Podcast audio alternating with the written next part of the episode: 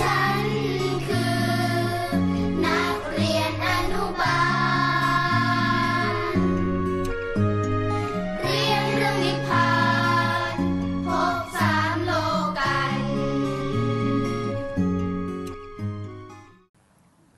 ลูกเป็นชาวฮ่องกงโดยกำเนิด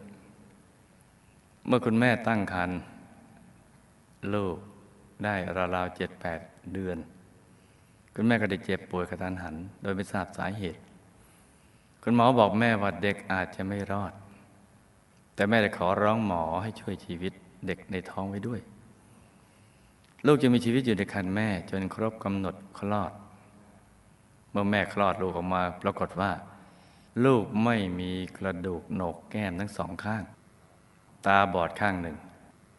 มีน้ำตาและน้ำเหลืองไหลเยิ้มออกมาจากดวงตาทั้งสองข้างตลอดเวลา ปากแหว่งเพดานโวมีหน้าตาที่น่าเกลียดน่ากลัวมาก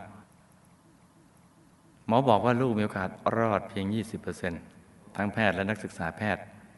ตามมาดูลูกเพื่อเป็นกรณีศึกษา แม้ตอนนี้ลูกอายุ 27 ปีแล้ว แพทย์ก็ยังมาศึกษาเคสของลูกอยู่ค่ะ เมื่อลูกอายุราวสามขวบไม่มีโรงเรียนไหน รับลูกเขาเรียนเลย แม่ต้องส่งลูกเข้าโรงเรียนสำหรับเด็กพิการหรือมีปัญหาทางสมอง แต่แม้ใบหน้าของลูกจะพิการน่าเกลียด แต่ลูกกับมี IQ สูงค่ะ หลังจากจบชั้นอนุบาล พ่อกับแม่ก็ส่งลูกเขาเรียนที่โรงเรียนชั้นประถมของรัฐขณะนั้นลูกมีนิสัยชอบโกหกเป็นประจำคุณพ่อแม่มักตีเพื่อลงโทษ ลูกบ่อยๆ เช่น ครั้งหนึ่ง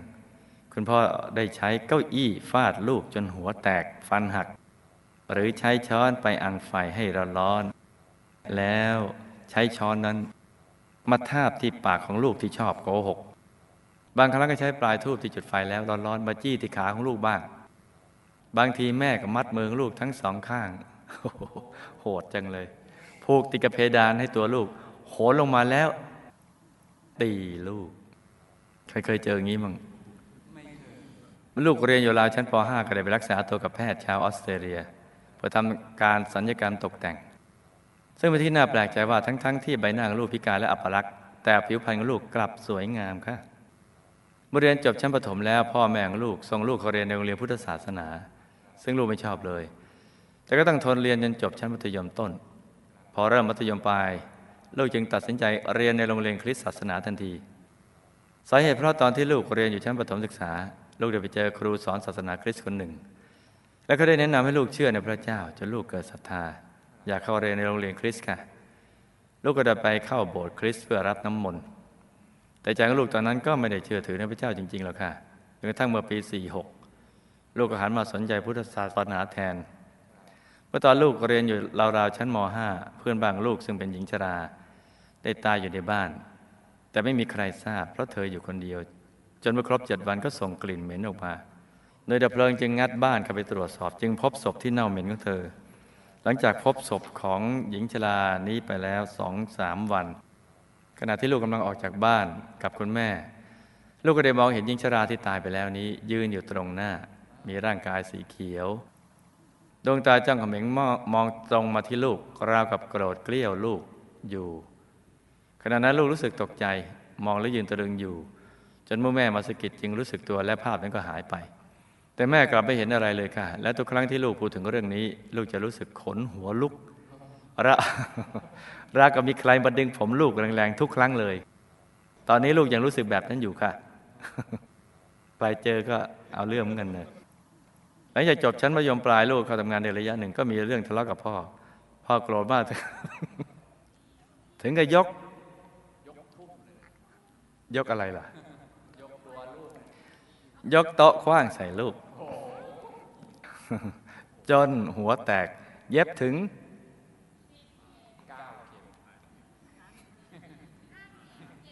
เจ็ดเข็มจ้ะ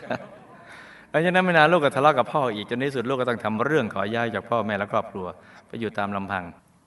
เมื่อเดือนธันวาคมปี 46 ลูกก็ได้มีโอกาสปฏิบัติธรรมกับกลุ่มชาวฮ่องกงจากลูกสงบมีความสว่างภายในน้ำตาไหลออกมาโดยไม่รู้ตัว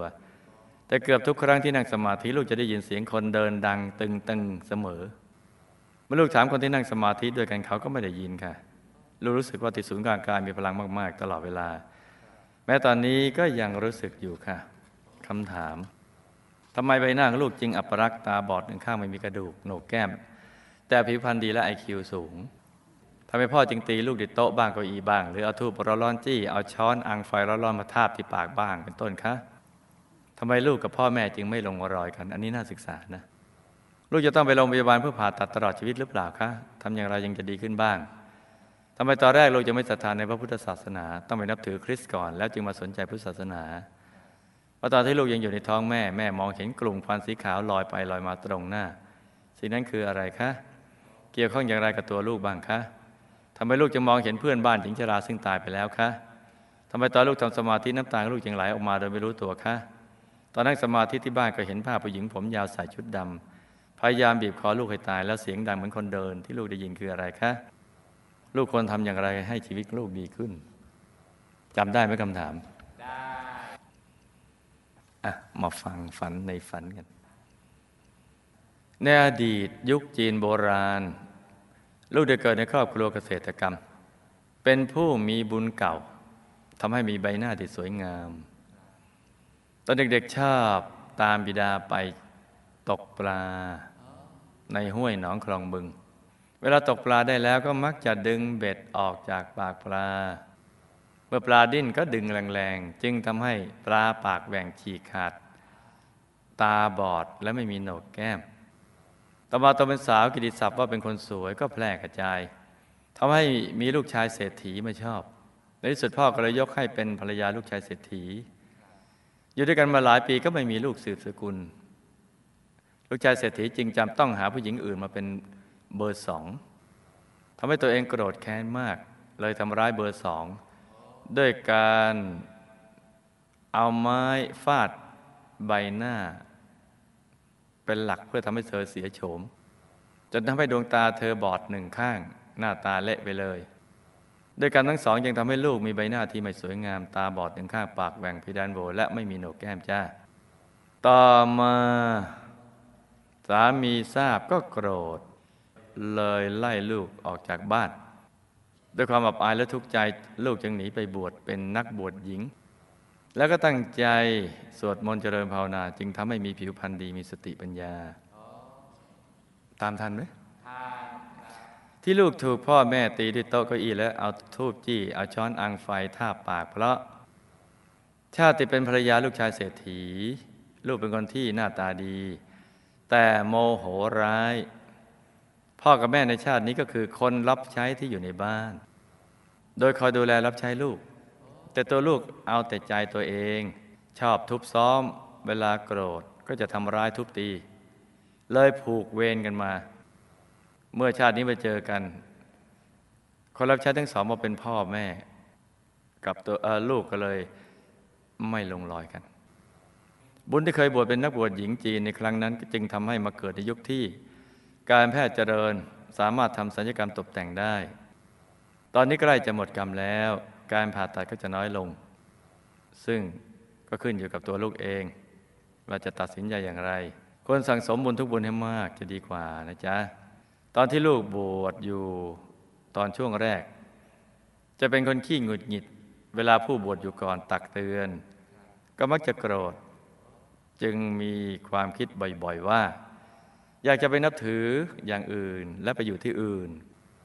แต่ต่อมาก็ปรับตัวได้จึงได้บวชอยู่ที่เดิม กรรมนี้จึงทำให้มีวิบากตั้งไปนับถือศาสนาอื่นก่อน แล้วจึงหวนกลับมานับถือพระพุทธศาสนาจ้า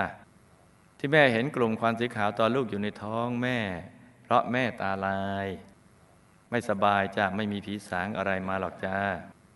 ที่ลูกมองเห็นเพื่อนบ้านหญิงชราที่ตายไปแล้ว เพราะ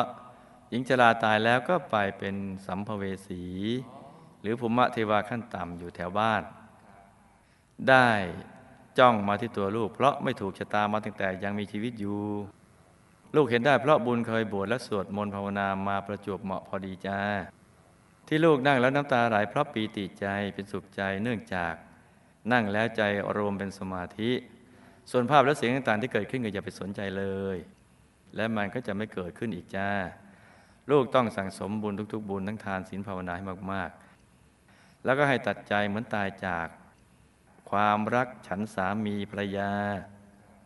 ให้หันมารัก และหวังดีแบบเพื่อนมนุษย์ที่เป็นเพื่อนทุกข์เกิดแก่เจ็บตาย ตอนนี้อย่าไปรักใครนะลูกนะรักตัวเองโดยการทำแต่ความดี แต่ไม่ใช่เห็นแก่ตัว ให้ทำความดีให้มาก ๆ โดยเฉพาะนั่งสมาธิภาวนาให้เขาถึงพระธรรมกายให้ได้จ้า เอาเรามาดูภาพที่หน่อยกันแล้วกัน ชาตินั้นเกิดในสังคมเกษตรกรรมจีนโบราณมีหน้าตาดี แต่มีนิสัยโมโหร้ายมาตั้งแต่เด็ก ตอนเด็กชอบตามพ่อไปตกปลาเป็นประจำ ตนเองก็ช่วยพ่อตกปลาด้วย และคอยดึงเบ็ดออกจากปากปลาทำให้ปลา ปากฉีก ปากแหวงพอโตขึ้นเป็นสากิติศัพท์ความงามก็เรื่องลือไปทั่วหมู่บ้าน จนมีเลขลูกชายเศรษฐีมาชอบพอ พ่อก็เลยยกให้เป็นภรรยาของลูกเศรษฐี เมื่อภรรยาของลูกเศรษฐีแล้วก็ยังมีนิสัยโมโหร้ายคนรับใช้คนไหนทำไม่ถูกใจก็ตบตีพอแต่งงานไปไม่นานยังไม่มีลูกสักที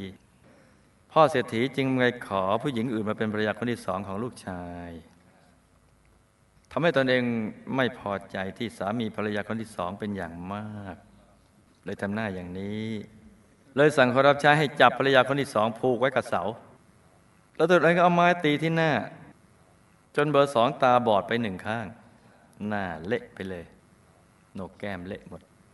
เศรษฐีลูกลูกชายโกรธมากจึงไล่ออกจากบ้าน ตนเองจึงต้องไปอาศัยอยู่ที่วัดภิกษุณีจีน เพื่อสวดมนต์ภาวนา แต่เวลาภิกษุณีอบรมสั่งสอนก็หงุดหงิด และนึกว่าจะหนีไปนับถือศาสนาอื่นก็ได้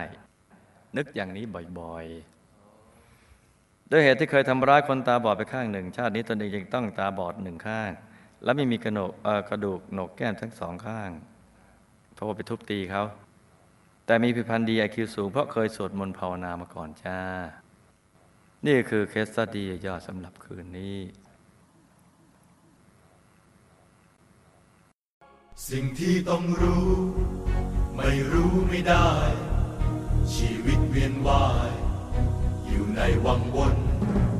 หลีกเลี่ยงไม่ได้ แม้แต่สักคน ไม่มีใครพ้น เรื่องกฎแห่งกรรม ไม่มีใครพ้น เรื่องกฎแห่งกรรม ใครเชื่อเหตุผล คนนั้นเชื่อกฎ